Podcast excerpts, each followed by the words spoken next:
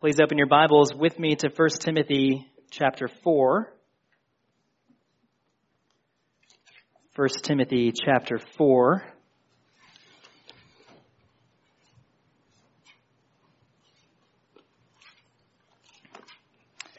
We are glad to be back with you this morning. Our family missed you as we were away last week, so I'm grateful to, to be back here with you this morning and grateful to jump back into First Timothy together. It's been a couple months since we've been in this book, so I'm excited to, to keep moving forward in First Timothy. But before we do so, I want us to consider something for just a moment. I want us to think about Switzerland. More specifically, what Switzerland is famous for. Maybe it's luxury chocolates or majestic views of the Alps or most simply, Swiss cheese. But I think Switzerland is arguably most famous for its policy of neutrality, meaning that the country refuses to take sides. The history books remind us that remarkably, the Swiss even remained neutral during both World War I and World War II, while the rest of Europe was collapsing in military conflict around them. And in May of this year, Time magazine interviewed Thomas Barrere, who's identified as the architect of Swiss neutrality. In the early 90s, Barrere was the one who led the charge for the Swiss official adoption of their position of neutrality, although it had already been ingrained in the culture for centuries. But 30 years later, Barrere's thoughts on the possibility of neutrality have changed dramatically. Today, he seems to agree with others who call it a national myth. He's begun to see neutrality as unrealistic, maybe even impossible in today's world. So by now you're probably thinking, what does Switzerland have to do with 1 Timothy? Well, here it is. Although it might be impossible to be politically neutral, it is certainly impossible to be spiritually neutral. And this is what the apostle Paul is driving home in our passage this morning. When it comes to the gospel of Jesus Christ, there is no such thing as being neutral. We will either be committed to the gospel or we will not. We will either be devoted to true teaching or to false teaching. There is no middle ground. And as we saw back in 1 Timothy 3, the Lord has ordained His church to be a pillar and a buttress of the truth. And of course, this demands that the church would reject what is false, holding fast to the truth to the very end. That's why I've titled this sermon this morning, Who Will Have the Last Word? Who will have the last word? I'm grateful to know that many of you in this room this morning already desire that the Lord would be the one who has the last word. But if this is not true of your life, my hope is to help you see that there is nothing more significant. I hope that as we look at 1 Timothy 4, verses 1 through 5 this morning, that we would all become convinced of this main truth.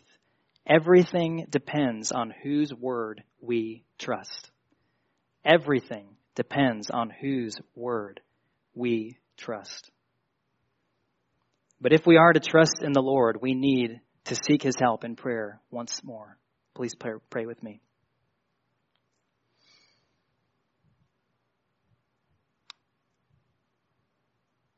Our Father, we come before you this morning and we do desire that you would have the last word.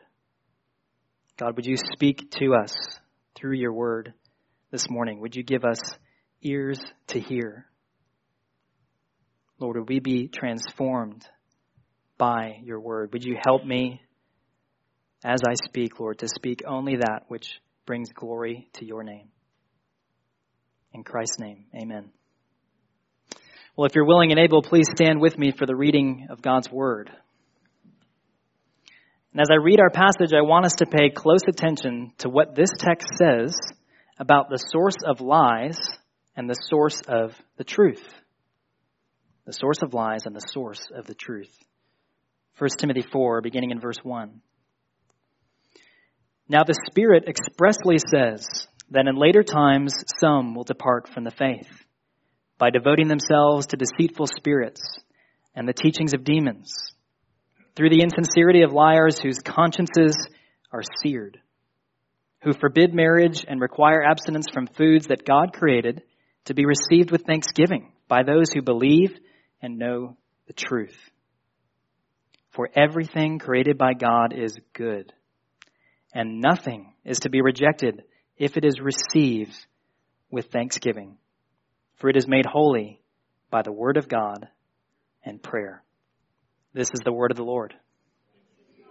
Amen. You may be seated.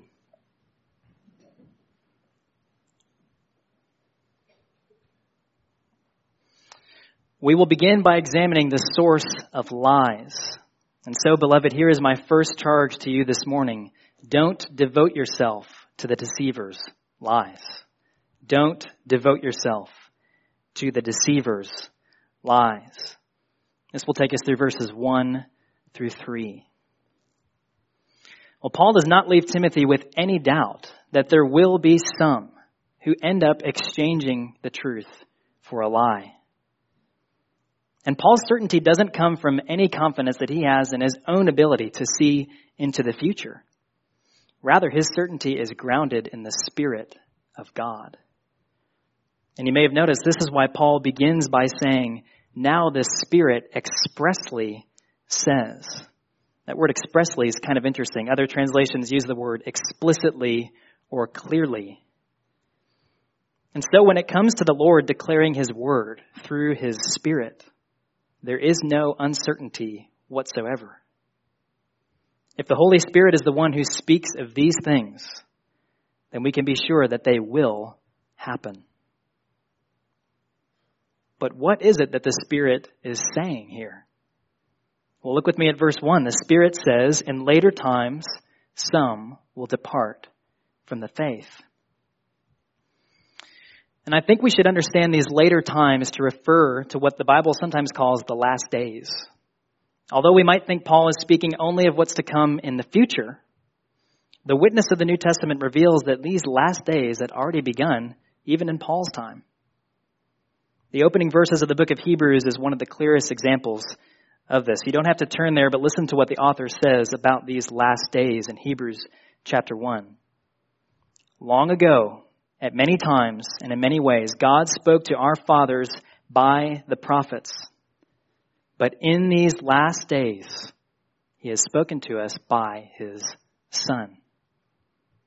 Beloved, this means that we are in these later times. We are in these last days right now. And Scripture is telling us that the living God is actively speaking to His people through His Son and through His Spirit. And in a day where we have access to thousands of different voices right at our fingertips, His is the only voice that we can trust. And this was just as true for Timothy and for the Ephesians. Because as we saw in verse 1, those who would refuse to listen to his voice are those who would depart from the faith. Now, just to briefly pause here, when Paul uses these general terms like the faith or the truth, he's intending for us to fill this out in our minds as the entirety of the Christian faith and of the gospel as a whole. This is to say that truly biblical faith clings to the biblical gospel alone, which, as we have clearly seen throughout 1 Timothy, our salvation comes through the person and work of Christ alone. But yet, tragically, as 1 Timothy 4 tells us, there will be some who abandon this faith, the only true faith, and they will abandon it for an impostor. These are the ones who devote themselves to the deceiver's lies. And Paul begins by showing us the causes of his deception, the causes of his deception in verses 1 through 2. The first cause of the devil's deception comes to us at the end of verse 1 through the teaching of deceitful spirits and demons. Bible scholars will often highlight the contrast Paul is making here between dependence on false spirits and dependence on the true Spirit, the Holy Spirit. As John Stott once said, speaking himself under the influence of the Spirit of truth, that's the Holy Spirit, Paul declares the false teachers to be under the influence of deceiving spirits. Or to quote another John of even higher authority than John Stott, the Apostle John says in 1 John 4, verse 6, We are from God. Whoever knows God listens to us. Whoever is not from God does not listen to us. And here's what John says By this we know the spirit of truth and the spirit of error. Redeemer, there is only one spirit of truth. And this is why John warns his readers just a few verses earlier test the spirits to see whether they are from God. And here's the test Does this teaching ground everything in its confession of Jesus Christ? The eternal Son of God who took on flesh and accomplished our salvation through his life, death, resurrection, and ascension. If any teaching defines the gospel as Jesus plus fill in the blank, you can be certain that's a false gospel. And it is devoted to a false spirit. Because the true spirit, the Holy Spirit, testifies to the gospel that we see in the Bible that salvation is completed by Christ alone. And for Paul, it's not enough for him to simply say that these teachings are false but they are demonic. And beloved, this is why I'm warning you against the dangers of the deceiver, the source of all demonic teaching. And he wouldn't be called the deceiver if he wasn't actually successful in persuading some to abandon their profession of Christianity and to follow his ways instead. But I also think it's important for us to see that, that Paul is consistent with the rest of the New Testament here. He's not saying that Christians can lose their salvation. But he is teaching that some who profess to be believers will fall away into the devil's deception, proving that they were never truly saved in the first place. To quote the Apostle John again, he says, They went out from us that it might become plain that they are not of us. And for us, this means that these warnings in Scripture are not to be taken lightly. Because it's true that if we devote ourselves to any other teaching that isn't grounded in Scripture, we will begin to buy into the lies of the deceiver himself. And we must also see that this doesn't simply happen overnight. And this leads us to the second cause of his deception the teaching of insincere liars with seared consciences. This word insincerity is better understood as hypocrisy. Following after the master deceiver, these false teachers are pretenders. Although they profess to follow the truth, they're living a lie. And by describing them this way, Paul follows the example of Jesus, who frequently condemned the Pharisees as hypocrites in the Gospels. Jesus condemned them so severely in Matthew 23, he declared that their converts become twice as much a child of hell as themselves. Like the Pharisees, this teaching in Ephesus was disguised as the truth. And they were leading others to devote themselves to the deceiver's lies along with them. And the text tells us they have delved so deep into their own hypocrisy that their own consciences have been seared. This idea of the word seared, one commentator points out, it's, it's like a conscience being branded with a red hot iron. And the one who is, is doing the searing is the devil himself. And again, this hasn't occurred in the blink of an eye. Musical artist Benjamin Gibbard got it right when he said, There's a long, slow fade to a darkened stage, And I hear you say, only a fool gives it away. Only a fool gives it away. And this illustrates the tragedy of a heart that has gone so far down the road of consistent belief in the deceiver's lies that that heart has lost all sensitivity to the Spirit. Rather than a conscience that is alive and responsive to the Spirit's conviction, these consciences have become lifeless and numb. Now, if we contrast this with the faithful deacons that we saw in 1 Timothy 3, those who hold the mystery of the faith with a clear conscience. But these faith, faithless teachers have the furthest thing from a clear conscience. They have a seared conscience. And this is what the deceiver's lies do. They promise life and satisfaction. But in reality, they will only lead to death and an unquenchable appetite for sin. But if we are to truly stand firm against these lies from the deceiver, we must not only understand the causes of his deception, but the content of his deception. The content of his deception. We see this in verse 3. So we've seen the causes. What exactly is it that these teachers are saying? As they lead others to depart from the faith? Well, verse 3 tells us that they forbid marriage and require abstinence from foods that God created to be received with thanksgiving. And this is the second time in 1 Timothy that Paul has appealed to God's work in creation. If you remember all the way back to 1 Timothy 2, when Paul was making the case for the complementary roles of men and women in the congregation, Paul grounded his argument in the order of creation. Checkmate. Paul knows there's no better way for us to understand God's true intentions for humanity than to look at his work in creation.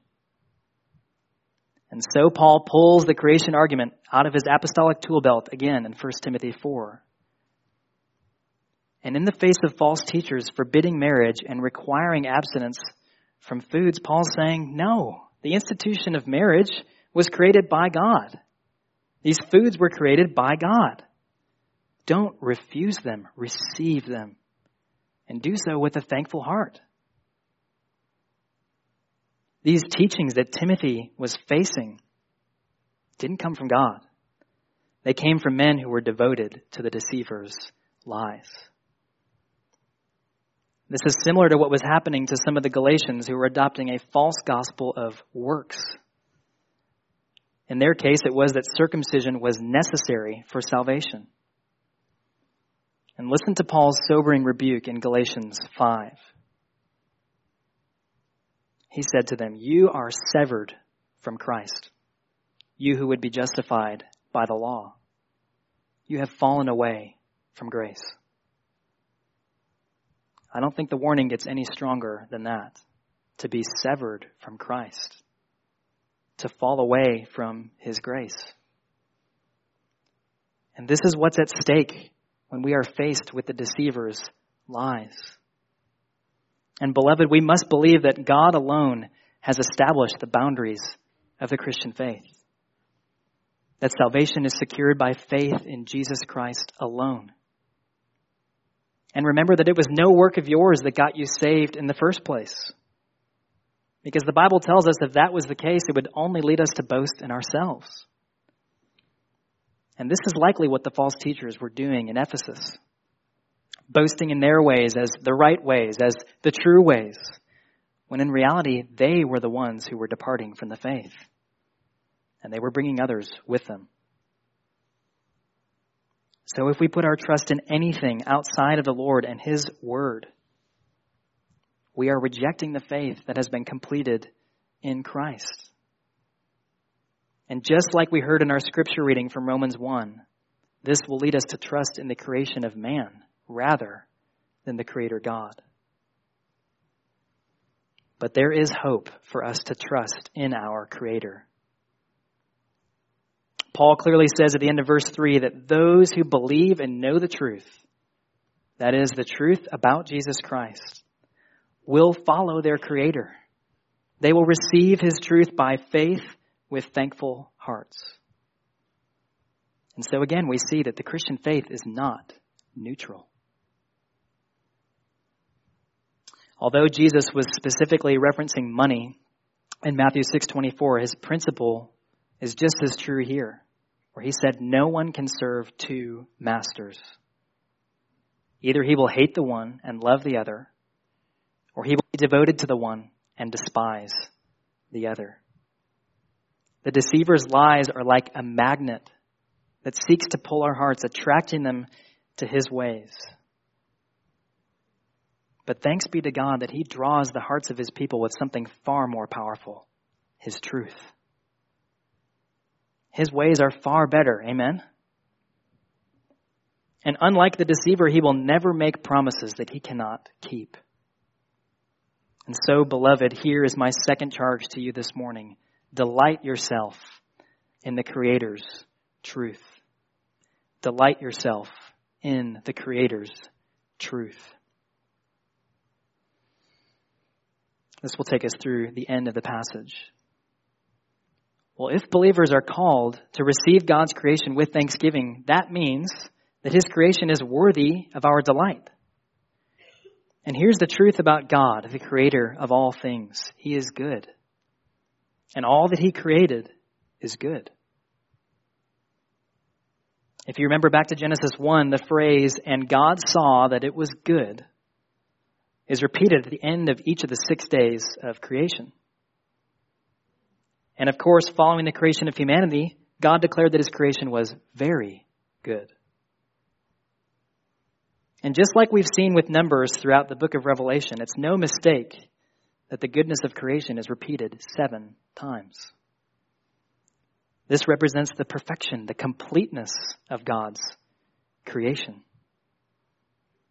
And if God Himself declares His own creation to be good, then how much more should we as His children uphold its goodness? Because God alone is creator and He alone declares what is good, He will never lead us into anything that is false. You can be sure of that. And because God will never deceive His people, we can be confident in the goodness of His truth. The goodness of His truth. If we look just a few verses beyond our passage in chapter 4, verse 13, we see that Timothy is called to lead the Ephesians to be devoted not to the false teachers, but to the greatest teaching imaginable, the teaching of the Scriptures.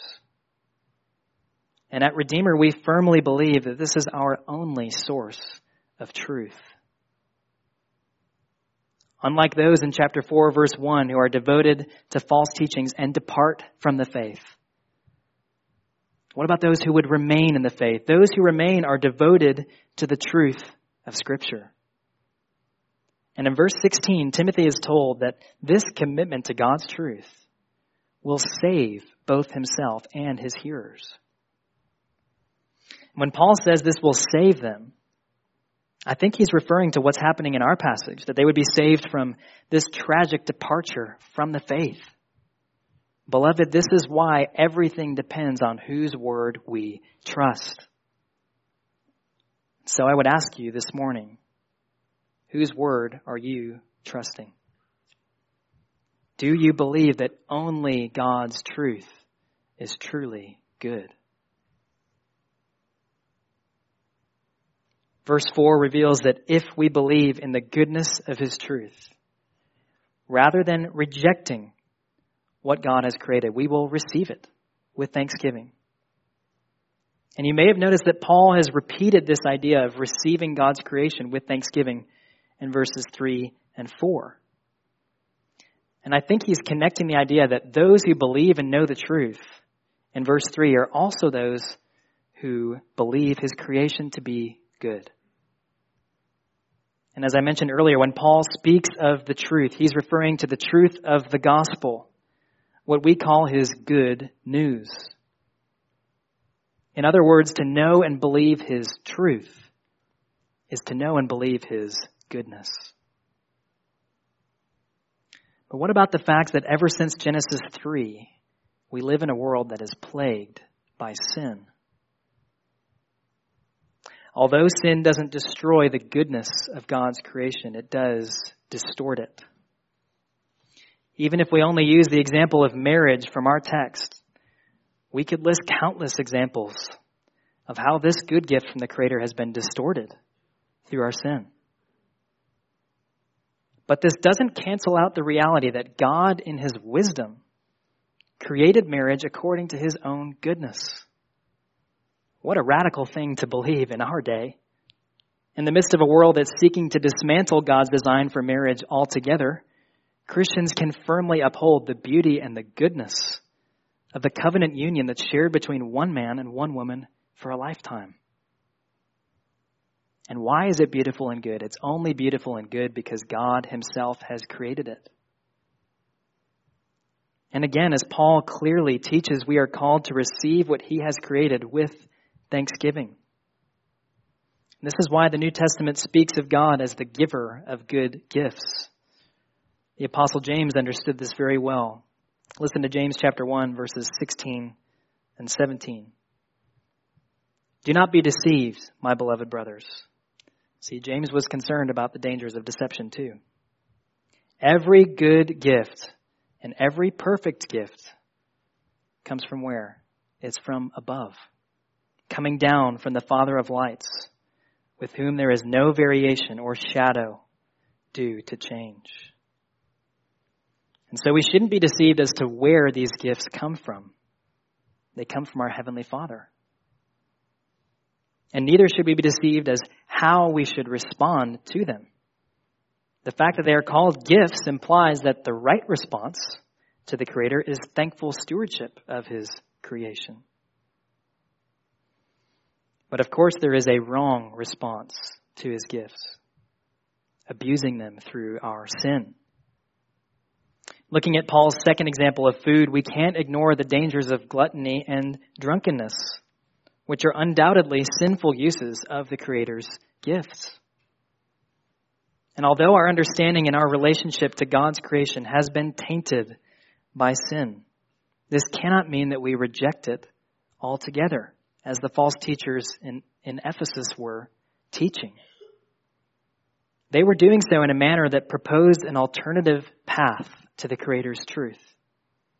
And they were departing from the faith. Because to reject God's creation is to reject Him.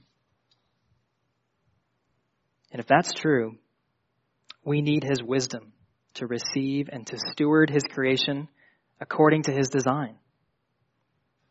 How foolish would we be to claim that we know how to handle these gifts better than the one who created them in the first place? This is the foolishness of those who would depart from the Christian faith for a counterfeit truth, believing the lie that there is something better for us than what God has designed. Beloved, I hope that we all see that only the Creator's truth is worthy of our delight. And because His truth never changes, we will never regret delighting in it. And this is because His truth isn't just good, it's holy. It's holy. And this is what we see in our final verse the holiness of His truth. Now, when we say that God's truth is holy, we mean that it is completely set apart in a class of its own. There's nothing that could possibly compare. The deceiver's worthless lies are no match for the Creator's holy truth. Well, how is God's truth made holy? In verse 5, Paul tells us that it is made holy by the Word of God. And when you and I say the Word of God, we're typically referring to His written Word, the Bible. But in this context, with Paul's consistent emphasis on creation, the Word of God seems to be best understood as His spoken Word. In other words, God's truth is holy because of the one who has spoken it. The Holy Creator whose powerful words spoke all things into existence like that. But Paul also tells us that God's truth is not only made holy because God has said so, but also through the prayers of his people. And most Bible scholars understand prayer in this context to be something like a prayer of thanksgiving. And this would make sense alongside Paul's commands to receive his creation with thanksgiving. And here at Redeemer, we regularly pray a prayer of thanksgiving on the third Sunday of each month. And this prayer of thanksgiving always follows our corporate confession of his truth through a historical confession of faith.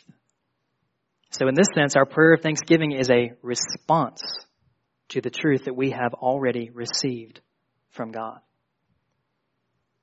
And this is exactly what Paul is teaching us in 1 Timothy 4. The Creator has spoken His truth. And through prayer, those who would remain faithful to Him express their agreement with what He has already declared to be good, true, and holy.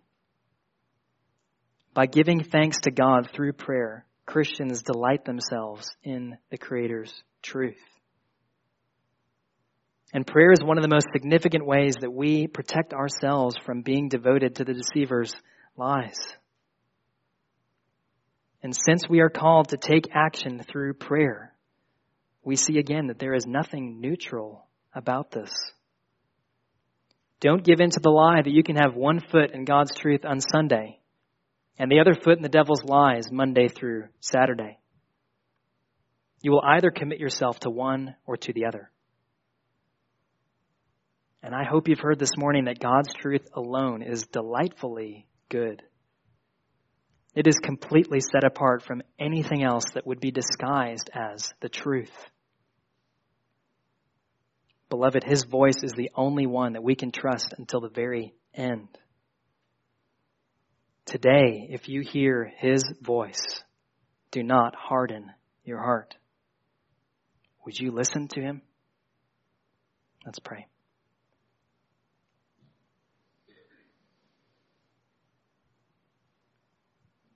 Father, we thank you that you have given us your truth in your word.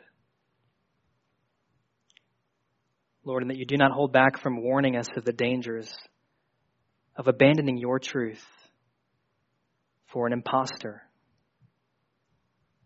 for what the devil would disguise as truth when it is really a lie.